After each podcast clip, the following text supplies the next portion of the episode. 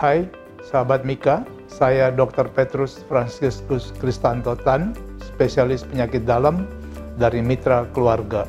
Hari ini kita akan membahas tentang HIV AIDS, kenali penyakitnya sejak dini.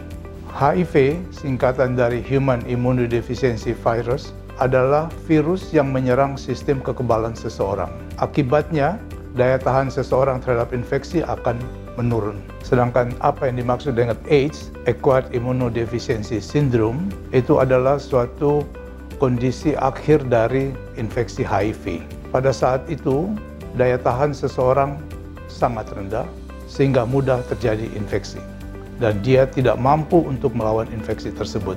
Apa gejala dari infeksi HIV? Demam tinggi berkepanjangan, diare yang lama, infeksi paru, infeksi otak.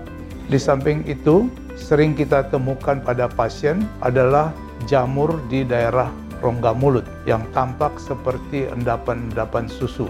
Virus HIV ini menular lewat hubungan seksual kedua dari ibu ke anak yang dilahirkan dan pemakaian jarum suntik bekas. Apabila sahabat Mika merasa berisiko, bisa langsung telekonsultasi atau jangan ragu kunjungi mitra keluarga.